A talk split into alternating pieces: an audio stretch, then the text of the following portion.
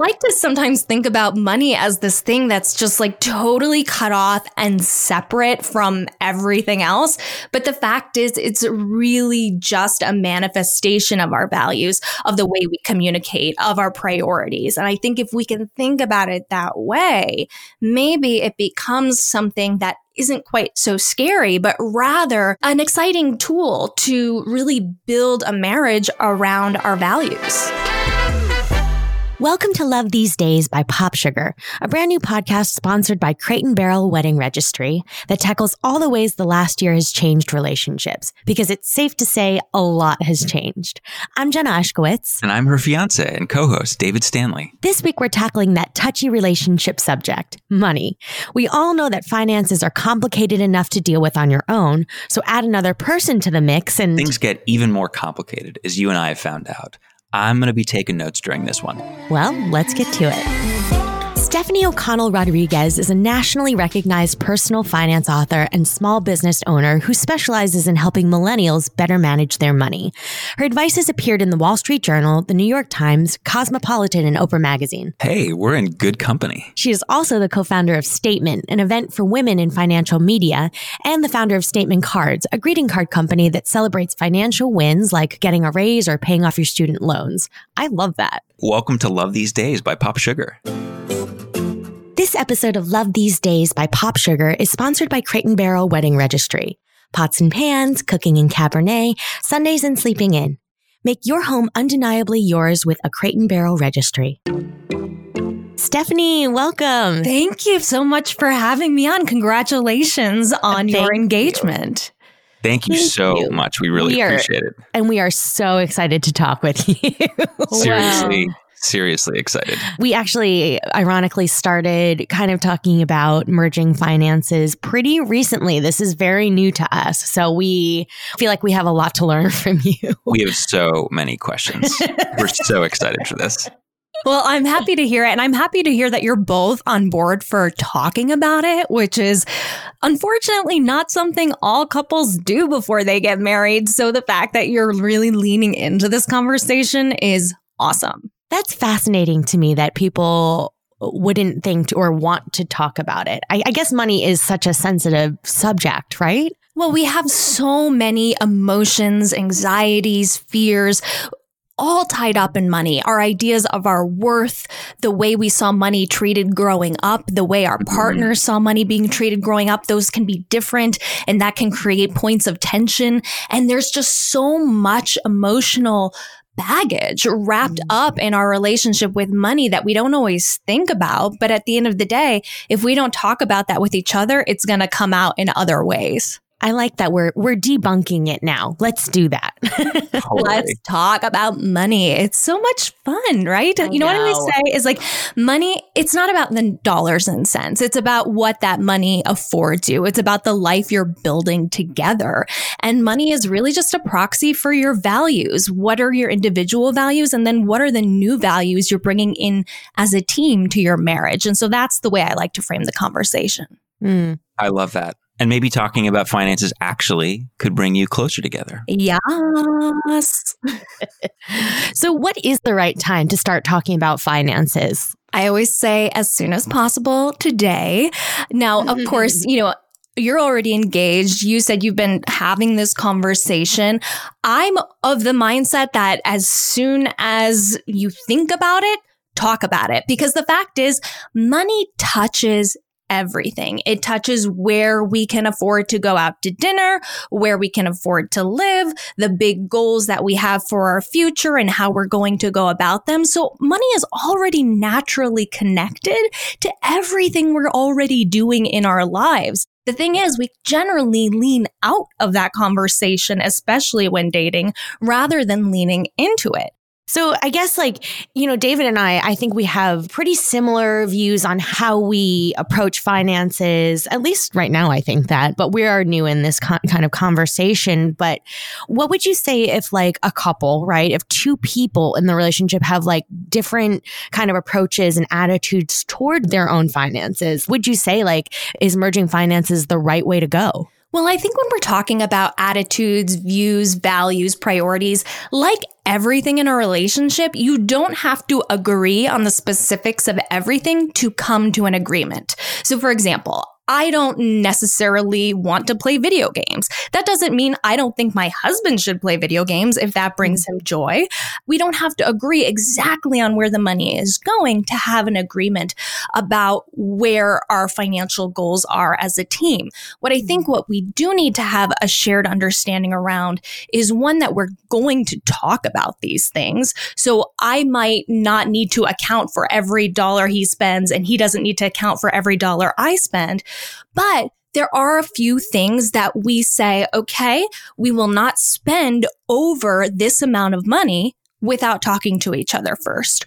Or I won't spend more than a certain amount of money each month on my own personal expenses. So I think more than anything really specific, it's about being really firm on having shared expectations, boundaries, goals, and conversation. And it just sounds like in any, you know, overarching thing in a relationship, there's always compromise, right?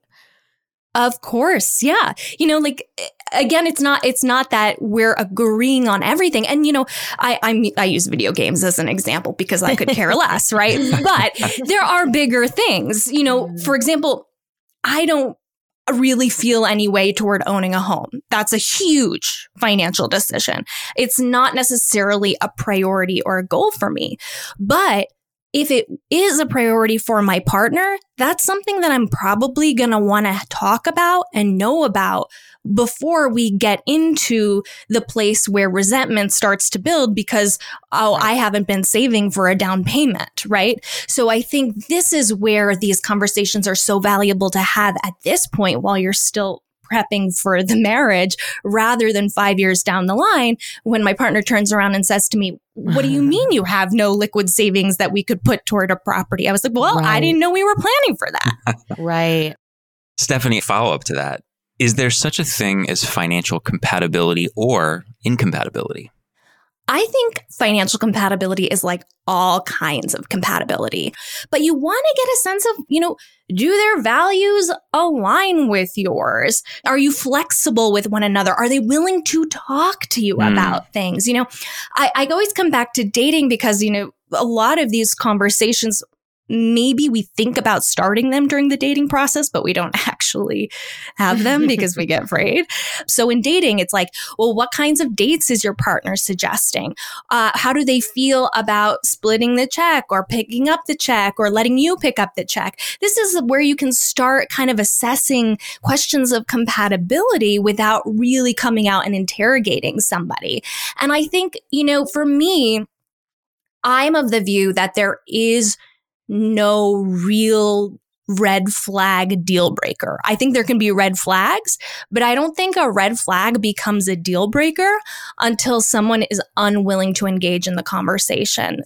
And I'm not of the view that debt is a deal breaker. The fact is, debt is a reality for a lot of people. Mm-hmm. But there's a difference between someone who's willing to say, oh, I have this debt and this is what I'm bringing into the relationship. And I think this is how I've been tackling it alone, and someone who is saying, trying to hide their debt or trying to say, it's my problem, you have nothing to do with it, and shut you out of that conversation. That's when I think financial right. circumstances aren't the deal breaker, but rather the communication and the behavior mm. around the circumstances can become the deal breaker. It's so interesting, Stephanie, as you talk, that financial compatibility sounds to me like a lot related to honesty and communication and a willingness to listen and learn and engage with the other person in a way that's m- much less financially specific and actually much more general in terms of good relationship behaviors. I was going to say that sounds like familiar advice, right? I, we like to sometimes think about money as this thing that's just like totally cut off and separate from everything else. But the fact is, it's really just a manifestation of everything else. It's a manifestation of our values, of the mm-hmm. way we communicate, of our priorities. And I think if we can think about it that way, maybe it becomes something that isn't quite so scary, but rather an exciting tool to really build a marriage around our values. Yeah, definitely. Well, I actually have just a, a question because it doesn't sound like there really is that true incompatibility when it comes to finances. And so, like, what's some advice for couples who have different spending approaches, right? So, like, I definitely spend more than David does. That's hands down.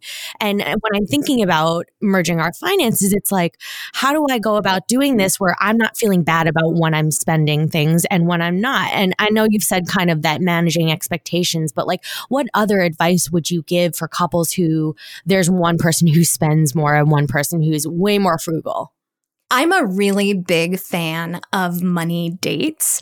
I like to sit down and talk about money with my partner at least once a month because I think one of the things we think about when we're talking about, okay, we're going to have the money talk, we think sometimes that we're just going to do this one thing and then it's checked off our list and then we like never have to deal with it again until there's some major trauma, whether it's like we're dealing with like a major medical bill or we're right. dealing with something that's exciting, like we want to buy a house, but now we need to like cobble together a down payment in like two seconds. Totally. So I really like to think about money both in isolation and as a couple as a practice, much like you might have a meditation practice or a yoga practice. It's not something you do once, check off your list, and set aside. Mm-hmm. It's something you return to on a regular basis.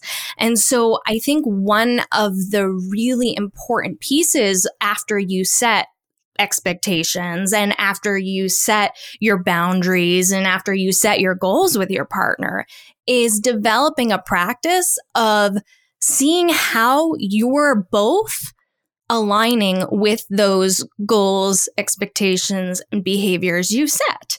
And mm. then, okay, if Jenna is spending more money, that might be totally fine. You know, as yeah. long as you're both still on track for your shared expectations and your shared goals, then she should go enjoy that money. But mm. if her spending is getting your shared goals off track, well, then that's a conversation about, okay, where do we need to adjust? And mm. if that conversation gets to a point where it's getting heated maybe maybe there's right, a lot of emotions. right. we said money can be emotional. Well that can be an opportunity to bring in a third party uh, in the form of either a financial professional or a therapist. And i think there's so many different tools to bring into the arsenal to um, really make sure that those conversations are happening productively rather than just emotionally. Hmm. yeah. Talk us through the idea of a money date including making a budget. Like, walk us step by step through what that would look like. So, your first money date really just needs to be about laying the foundation. And that's where I like to do what I call taking inventory. So, what do we actually have? Where is our money going and where is it living? So I think when we're talking about where is it going, that's kind of the spending, that's the budget, that's the expenses. So if you can pull up your credit card statements, your bank statements for the last few months, you can get a general picture about what are those recurring monthly costs and what do we need to have a line item for in our new shared budget. And then as you're kind of parsing through each of those line items, you can have a conversation where you think, do we need to be spending this much money on clothes right now, given that we're in quarantine?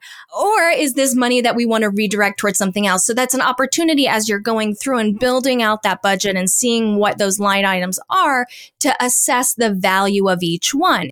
Is it something you want to allocate to your personal spending allowances? Or is it something that you want to adjust as a couple? Maybe you can negotiate a better deal on your, your television package, for example. So, beyond that, you also want to take stock of the bigger picture because money isn't just about what's coming in and going out each month. It's sure. about building a full financial foundation to support mm-hmm. the goals that you want to achieve in the next 5, 10, 20, 30, 40 plus years. So that's right. retirement savings. That's any major assets you have. If you have debts, you know, you want to take stock of everything that you own and everything that you owe. And mm-hmm. we like to call this process getting financially naked. So this is like really sexy, right? Ooh. It's like sometimes it's sexy, sometimes it's vulnerable, usually a little bit of both, right? Because sometimes it's like, oh, wow, you have a really good looking retirement account already. and sometimes, right? Sometimes it's like, oh my gosh, you went to medical school and have $100,000 in loans. So, right. right. And it's not about judging what the other person's bringing to the table. It's just about painting the full picture of where we're starting from so that we can identify, okay, what do we need to incorporate into that monthly cash flow budget to get to where we want to go big picture? And then finally, well, okay, what is the thing we're working toward? Once you've taken inventory, you have a you are here mark, like on a map. Means like the you are here is our net worth as a couple today, everything we own minus everything we owe. Sure. And then we set our goals. That's our destination point on the map. And mm-hmm. then that, those line items in the budget, that's that's the path. That's the path that gets us from where we are to where we want to go. And the money dates, those are the times we sit down each month to review our progress, to say, how well did we do in making progress towards those goals we set? Right. In a year like this year, right? There's right. been a lot of changes. So if you're not coming back and checking in on that progress, then you you maybe haven't updated your plan accordingly to make sure that you can get back on track. This is so interesting. And that makes sense. When I think about what Jen and I have done together, one of the things that we realized early on as a couple is that we were going back and forth and back and forth in paying for meals and doing things uh, in terms of expenses. And at a certain point, we realized there was so much in common.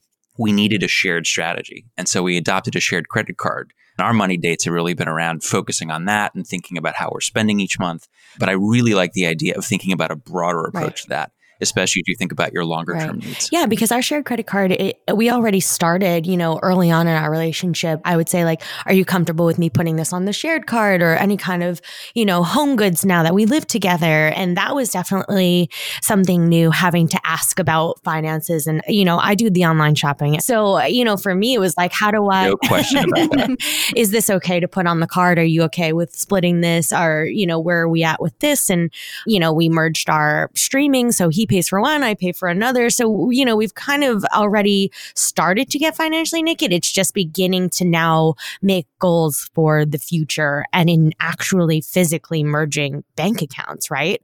Which is another thing that I'm kind of curious about. But, you know, I think that we, some of our newer goals are like thinking about having equity in a place and having our money go into a home. And, and that's really exciting, but it's, it's all such brand new territory for us and slightly um, nerve wracking in a way to go, okay, so we're, we just merge bank accounts now. Is that how it works? yeah. You know, I, I love that you guys are thinking about a bigger picture too. And, and you've already adopted some of the habits. You know, I think it's great to test drive some of these things before you enter into a marriage because like a marriage is a legal commitment. It's like you know, having a business partnership with someone. And I know it's not a romantic way of putting it, but at the end of the day, that that is what it is. And, and to go into it without ever having shared anything financially, right. I, I mean, that's a little bit scary. so the fact yeah, that you've had yeah. these, you know, training wheels, let's say, to of yeah. the shared expenses of the card, and, and, you've been able to build that financial foundation and financial trust is really just such a valuable tool that you can now build upon as you are asking questions okay about bank accounts and then beyond bank accounts. You know, there's huge questions like you know what kind of financial and legal documents do we need in case of an emergency? How do we protect our assets and our estate? Um, I mean, these are huge questions, and it's really hard to talk about all of that the day after mm-hmm. the wedding. So it's nice that you've been doing it already. Yeah. Well, we appreciate that. We like to think that we're, you know, at least partially naked. We're not fully naked yet. We're, we're on the pathway. We're on the pathway. With that, we're going to take a quick break for our sponsor. Planning a wedding in a pandemic is a lot, but there's still one part of wedding planning that should be fun. Not the engagement photos again. no, the registry. Crate and Barrel is the place to find timeless pieces you'll love forever. You mean I can finally get that barbecue smoker? We'll talk about that. Whether you're movie buffs, wine lovers, or budding home chefs, Crate and Barrel can help you create a wedding registry that's undeniably yours. Plus, they offer one-on-one expertise and sample registries created by real couples that make it so easy to get inspired. The smoker is easy. That's what I've been trying to tell you. Okay, then how about the beer glasses? okay, fine. Let's add it to the registry. We've talked about uh, some of them, but I'm curious, Stephanie, broadly speaking, what are some of the common habits of financially healthy couples? So I think when we're talking about a healthy financial relationship with a couple, we're talking mostly, honestly, about communication, which is something you alluded to earlier. It's like the golden rule of relationship works for money just like it works for everything else. So if yeah. there's honesty, if there's transparency, that's something that really helps couples strengthen their relationships. Well, and I feel like, you know, engaged couples too, like if they're not laying a foundation early and they're not talking about it, because I don't think enough people are talking about money and normalizing that, right? But I feel like there's a lot that comes to light when you're planning a wedding. Mm when you're deciding on a budget, when you're deciding who who's paying. So I'm just curious to hear about your thoughts on like couples who are newly engaged and beginning the wedding planning process as well in terms of budget. Well, yeah, you make such a good point. You have to think about a wedding is a pretty major purchase for some couples more than others, but for many it might be the first major purchase you are making with your partner. Wow. And when you think about it from that perspective, it really just kind of presents an opportunity, I like to say, to kind of talk about okay, well, when we do have a big money goal, what's our approach to it? How do our mm-hmm. values actually play out in practice? And how do we get on the same page when we're managing the expectations of how many interested parties, whose grandmother wants this. So it's really just a wedding is kind of like a microcosm of all the kinds things that you can expect to encounter in the goals ahead. So in that regard, it's great that couples are kind of having to have this challenge right. or let's call it an opportunity. But mm-hmm. like I said before, if they haven't had the experience of sharing things before, like you have had that experience, you have been trading on, you know, who's paying, you have the shared credit card, you have the training wheels to be able to handle that. But if a couple has not had that before, this can be really disorienting.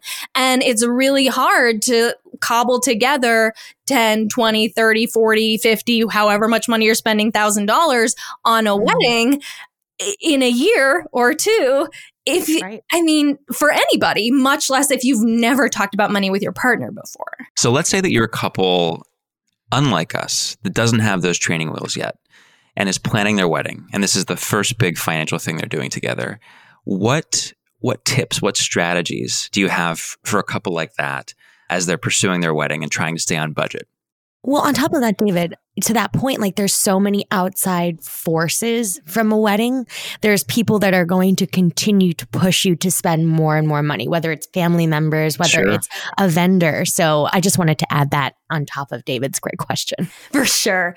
So my biggest piece of wedding planning advice from a financial perspective is always, always, always remember the wedding is the beginning of your marriage. It's not the culmination.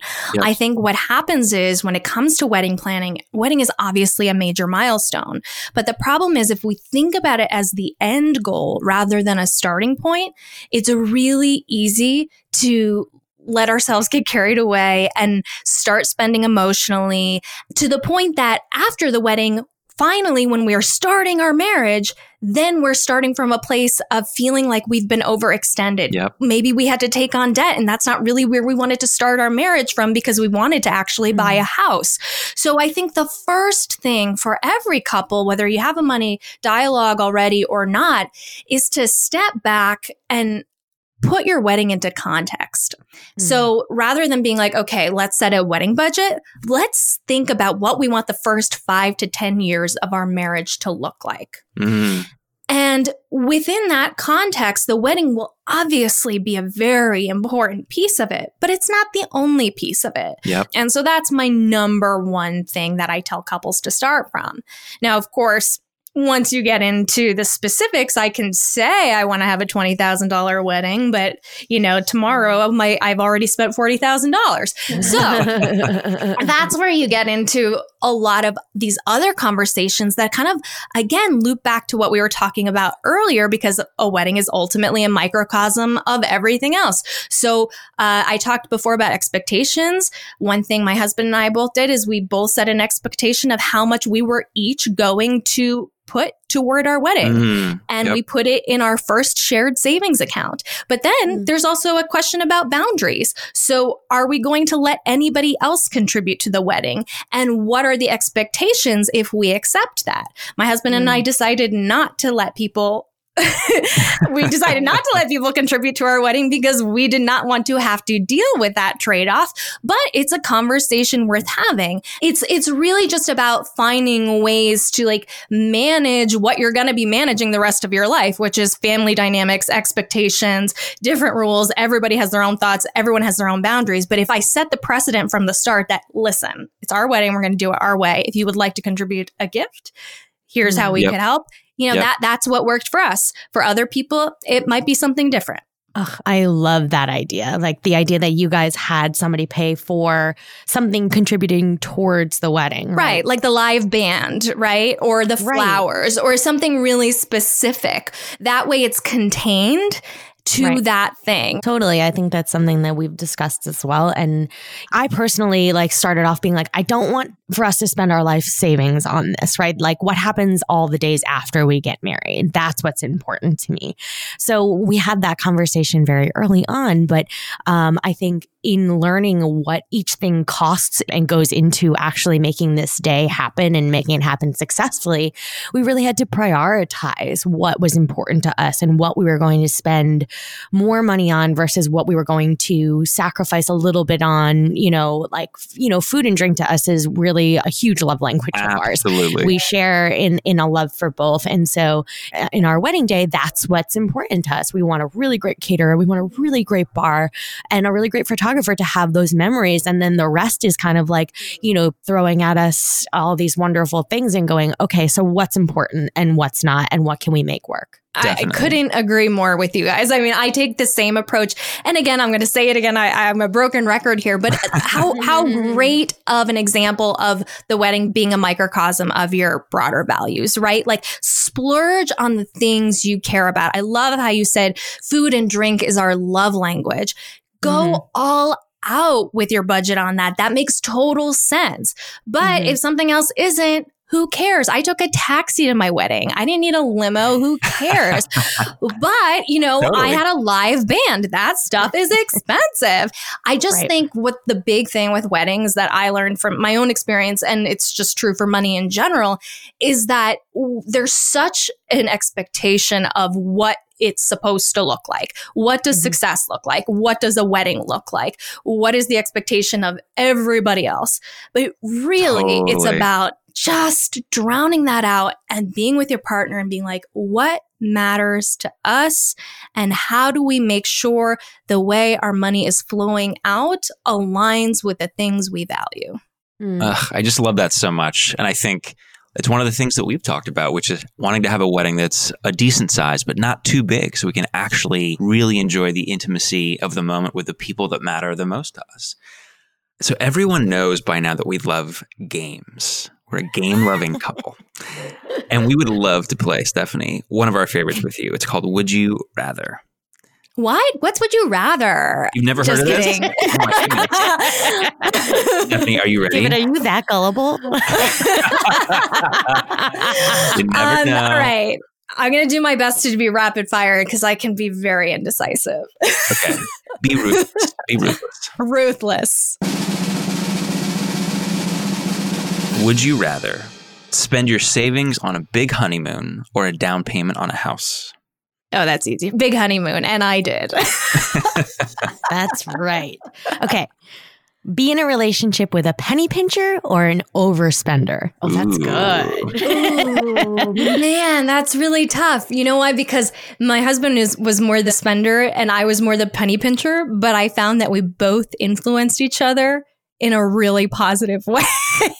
I learned to fair. enjoy That's my fair. spending and he learned to enjoy maxing out his 401k. You guys kind of influence each other in the best way. But if you had to pick one, I guess I'm going to go with a penny pincher, although it's kind of a buzzkill. Hey, listen, you are a financial advisor. So I know. It's just like ugh, I, I lo- know, I know. I'm someone who loves money, but I also love spending money. Like I love saving money as much as I love spending money, and I think that's healthy. Um, and penny pinchers, I think, get into this like very scarcity mindset, and then I would. I, that's like really difficult to be around, especially when you're trying to plan something like a wedding. totally, absolutely. Win the lottery or be guaranteed a job for life? I'm gonna win the lottery. I- I'll make up my own job. That's right. I love that. Calling That's right. I can invest. I can invest that lottery money, get get real returns. ROI. uh, register for a, a few big items or lots of smaller necessities. Mm, that's tough. As someone who's been through this process, I kind of did a little bit of both, and I love absolutely everything we got. So I can't make a choice. So it's a little bit of both. A little bit of both. I would be remiss to say that another thing that we've been talking a lot about is flexibility in planning. Mm. As we think about the situation in COVID, there's so much going on right now. And I, couples like us, I think, are thinking a lot about this. But how do we also arrange for the wedding in a way where, given the circumstances, there's some flexibility built in so that we can modify or change things according to safety and also according to what's going to make sense for us and for our friends and family? Another wonderful life lesson, by the way, right? Like you're thinking about the safety and the fact that circumstances are changing on the ground every day, especially when we come to live events. But this is again a recurring theme throughout marriage that's something that's going to affect your money. And being flexible is so important. And having that foundation of a regular financial dialogue and about talking about these challenges makes that flexibility so much easier to implement. A hundred percent. it is a, a very unique time in history, and many people are feeling the weight of this. So, in cutting back and making investments in your future and making sure that you are still working towards those goals, um, I would just ask you about how to think about doing that in this time. I think it's really important that you really create that inventory that we were talking about before about what is the cost of our monthly living. And once we have that baseline, that can mm-hmm. create a little bit of consistency because, you know, even for non artists, income these days, there's no 40 year career path anymore with incremental raises, right? The So true. workforce has changed. People are in and out of work all the time, whether it's because of COVID or not. You know, there's so many reasons for just a much more precarious, uh, variable way of living in this world financially. So we Right. have to find those elements where there is some consistency. And the consistent thing I know is rent is still due on the first of every month, right? So our income might change from month to month, but if we have a sense of what we need to earn at a minimum to afford our cost of living, that's some consistency we can build around. I think about things that are like habits that I have in spending that I'm like, okay, so where can I cut here and where can I cut there? But are you cutting things out of your budget just because, right? And things that, you know, bring you daily joy, like going to get my morning coffee, my $7 co- coffee. But those things make me happy. So, where is it that you can kind of compromise on these things? Well, I, I, think you make a really good point. I think that spending on things that bring you joy, even if they're not 100% necessary to your survival, I think spending on your joy is important. And I would call that priority spending. So I like to kind of categorize my spending into survival spending, priority spending, and then everything else. So I think the tendency when we talk about like saving money is to be like, okay, just stop buying coffee. But I think that's really nonsense. Like at the end of the day, if that's what's bringing you joy, maybe that's worth keeping over something else. So, for example, one of the ways I like to think about saving money is to think about where I can get the biggest win. And generally, where the big wins come from, come from reassessing your biggest expenses. So, one thing my husband and I did when COVID happened and we dealt with our own financial disruptions is we moved out of our Manhattan apartment. Not forever, but for a mm-hmm. while because we were managing a major income disruption. And what that allowed us to do was save a ton of money in a way that cutting back coffee wouldn't allow us to save money. But on a more mm-hmm. practical level where we're kind of like sustaining our day to day, let's say, there might be other ways to score big wins. If you can renegotiate something like your car insurance, if you can reduce mm. any kind of those bigger bills like your utility cable package or whatever you're paying for, those are monthly right. recurring savings. And that can really move the bottom line in a big way. It also makes me think about the places where we get joy, right? And the things that we've really prioritized during this time that bring us that. And one of those, especially during this crazy time, is ordering out a great meal and having it in our home and lighting some candles and having a nice bottle of wine and just having that that intimate moment. Absolutely. You know, it's there is all of this talk about oh millennials love experiences. They're they're such an experience generation right? And I'm, I'm not gonna lie like i do love experiences. But part of what this time i think has really shown us is that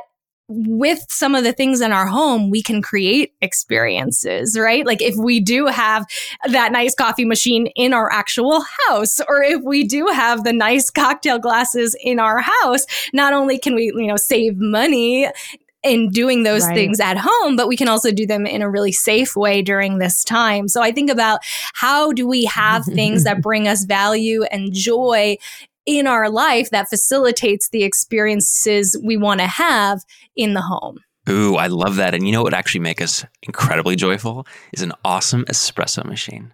Okay, David, listen. So our really good friend, um, Kayla had, we went over there and she has the Breville, which is on the Crate Barrel registry. And so I went on the registry the other day and I was like, that Breville's here. And I was so excited because she was like, well, if you want one, me, Amanda and Cami and Candace can go in on it for you if that's what you really want. Because the registry is amazing in that way where we can get these really nice things that bring us joy from all of our friends. Come on, friends. I mean, it's, I love it. I love this group gifting feature on the Crate and Barrel registry. Sorry, I had to throw that in there because it's like all of our friends can contribute in a way where we're not, you know, we're not intruding on their shared goals later too. Totally. and especially like you mentioned this before, Stephanie, but we have certain friends who are more on a budget than others, right? And so it's as easy as like just splitting the costs, figuring out a way to go on something more meaningful so that we can get the things that we want and so friends can contribute in ways that are okay for them. Well, that also reminded me we have these amazing wedding planners and you know, they really do help us manage expectation and they don't show us things that are outside of our budget where they show it and dangle it in front of us. But there's things like that they're not accounting for that are important to us. Like because we're doing a local wedding, you know, in LA where we live, getting out of the house for the weekend is really important to us so that we have somewhere to kind of go and retreat to just to spend time one on one in that crazy chaotic weekend, right? And we love a, a nice hotel. That's undoubtedly like one of our favorite things is staycation. So we had to go back to them and say, this is something that is really important to us that we have the money and we spend however X amount of dollars on the hotel in Beverly Hills that we can spend Friday to Sunday in and go back to and wake up next to each other in the morning as, you know, husband and wife away from the the normal home that we live in and spent a whole 2020 in. So that was uh, something that we had to prioritize as well. 100%. And I think for us, it's experiences, right? It's time together. It's that those intimate moments. Um, it's been escaping COVID, right? To take a road trip up the coast. It's doing things that actually allow you to to really feel that sense of uh, connection and prioritizing the spending that matters most. I love it. Also, that, you know, you're talking about not just your own individual values, but you're starting to align on what those shared ones are, right? When we're talking about these splurges that we have, we're talking about them uh, as a team. And sometimes, that's a great way to frame the conversation to get started. It's it's not like, okay, let's talk about money now and it's really scary and it's really awful. It's like, wow, we want to go take this trip together. Wow, we want to have this wedding together. We want to be able to afford this amazing new thing for our home. Okay, how do we do that as a team? And I think in that way, that's where the, the conversation gets exciting and sexy again. And so I love framing it from that perspective.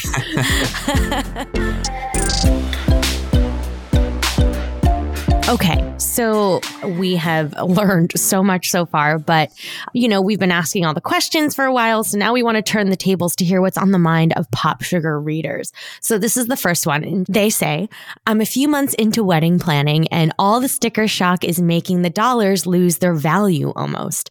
There are so many big ticket expenses that the few hundred dollars here or there for smaller to dos is starting to feel like a drop in the bucket, but I know will add up. So how can I stay on track financially in the face of so many costs. Yeah, I know that feeling. It's like all of a sudden your real money turns into monopoly money. And it's like, all right, it's just going. right? It's going. so I'm going to bring up this point again about remembering that your wedding is the beginning of your marriage and not the end point. So remember to, to keep the wedding always, even when you're in the thick of a contract with your caterer or your florist or whoever it is, when you're looking at the fine print that ice for the bar is another hundred dollars, remember the wedding is just one piece of the larger picture. You can't lose sight of that. That's so important.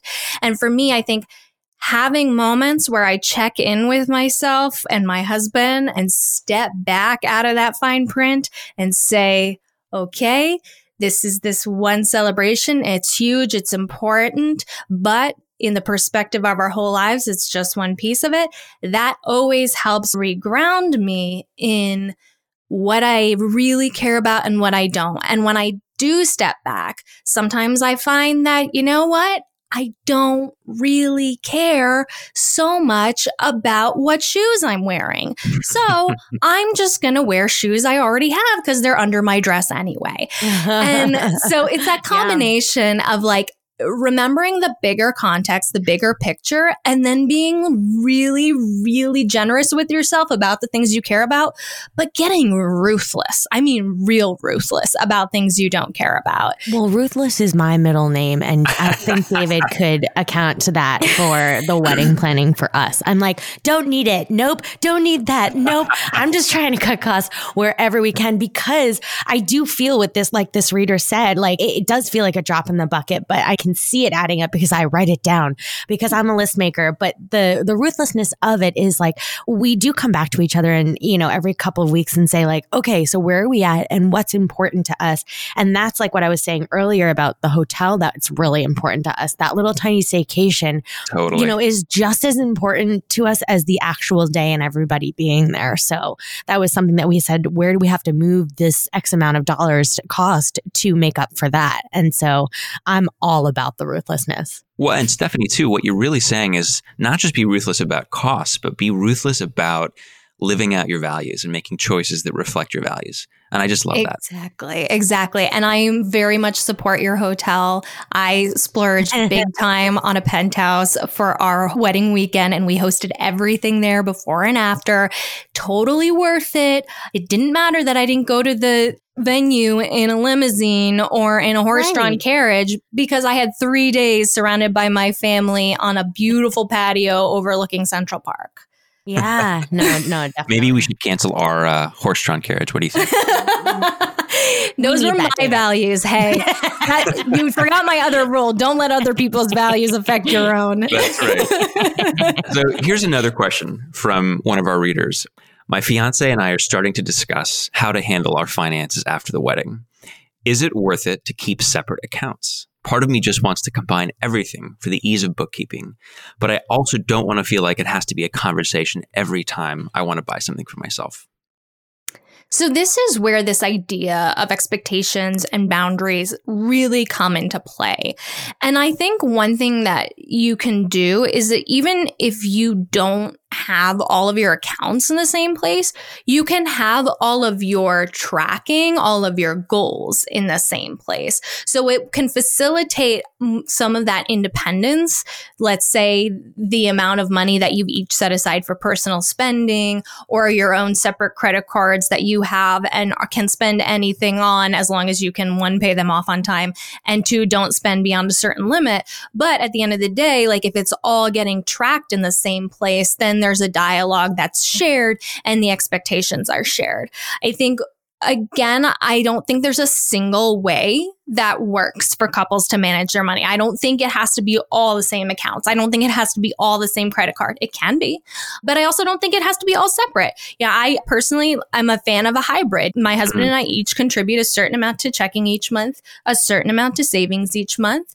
And that covers all of our shared expenses, occasionally things that we talk about that maybe I paid for our vacation, but I'm going to pay off my credit card bill from our shared savings account, just so you know. And then I do that. But otherwise, we spend our money however we want. It's Mm. just about making sure that the expectations are clear so that there's not resentment being built up because one, we haven't set expectations, or two, we're violating the expectations. I love that. And I love thinking about the idea of so many different permutations and possibilities, right? That suggests that like there are lots of potentially good ways to do this depending on your situation. And I think for us, as we think about our context too, the idea of almost like a Venn diagram that you're describing, where there's like her portion, my portion, our shared approach, right? Like there's something very interesting about that and thinking about how you can both be great apart and great together in your shared expectations, but also in your individual financial lives. Yeah, I love that. You know, marriage is wonderful, right? But at the end of the day, you're still people who do have different interests, I'm sure, right? You have shared interests, you're in this thing together, but that doesn't mean you spend every moment together and love all the same things. Being able to have flexibility built into your spending plan that allows for that is really, really important. You don't want to be in a financial situation that sets you up for feeling like you need permission for every dollar you spend. Whereas if you say, okay, we each can spend our money beyond what we're contributing to our shared expenses and our shared savings each month, however we want, that allows for that flexibility without constantly feeling that you're having to check in to make sure that well, my interests and me spending on my values is, is okay. Because you Mhm. want that independence is important. Totally. I love that. Okay. This is the big question. Um, what is the one item you would recommend couples put on their registry instead of purchasing themselves? So I am very happy that I registered for all of the nice barware. I have Ooh. nice Dave, cocktail David's glasses. face just lit up. I mean, it is honestly such a treat. So I got these really lovely cocktail glasses, champagne flutes, wine glasses. I got married a year before COVID. So the fact that I have like these cocktail glasses right now is a lifesaver because every you know every weekend I pull them out and I'm like, who needs That's the bar? I've got these lovely cocktail glasses and I have my little like cocktail recipe book and I I oh, you know, another little thing that's really fun are the ice cubes that like you can put in the shape of a circle or a square to put in your cocktail glasses, right? We got to add those to the registry. you really do. Honestly, it's like bringing the bar home. It's Exactly. like it's so great. I can't wait. I can't wait to entertain again. so much fun. That's funny when we went shopping for our registry and when we went like to go look at all the products, we both without speaking went to the barware section. you know where it's at. That's, That's right. where the That's good right. times happen. It's soulmates. Soulmates. And then after you pour your wine in your beautiful goblet and you make your cocktail with your lovely ice cube, you talk about money. You have your money It's date. our money date. Ooh, that's a great segue into the money date. I love that. I mean, it really helps make the conversations a little bit easier. That's right. You just put date at the end of it. Exactly. That's right. Nice, a, a nice, sexy looking wine glass and a sexy Oh, money yeah. date, you know? Oh, yeah. um, Stephanie, this was so incredibly informative and helpful and wonderful to speak with you. Thank you so much for coming on with us. Well, thank you both for having me, Jenna and David. I am wishing you such a wonderful wedding and a marriage. Thank, Thank you so much. This episode of Love These Days by Pop Sugar is sponsored by Crate Barrel Wedding Registry. Plates and bowls, bath time and candles, cocktails and movie night. Make your home undeniably yours with a Crate and Barrel Registry. Subscribe to Love These Days by Pop Sugar wherever you get your podcasts.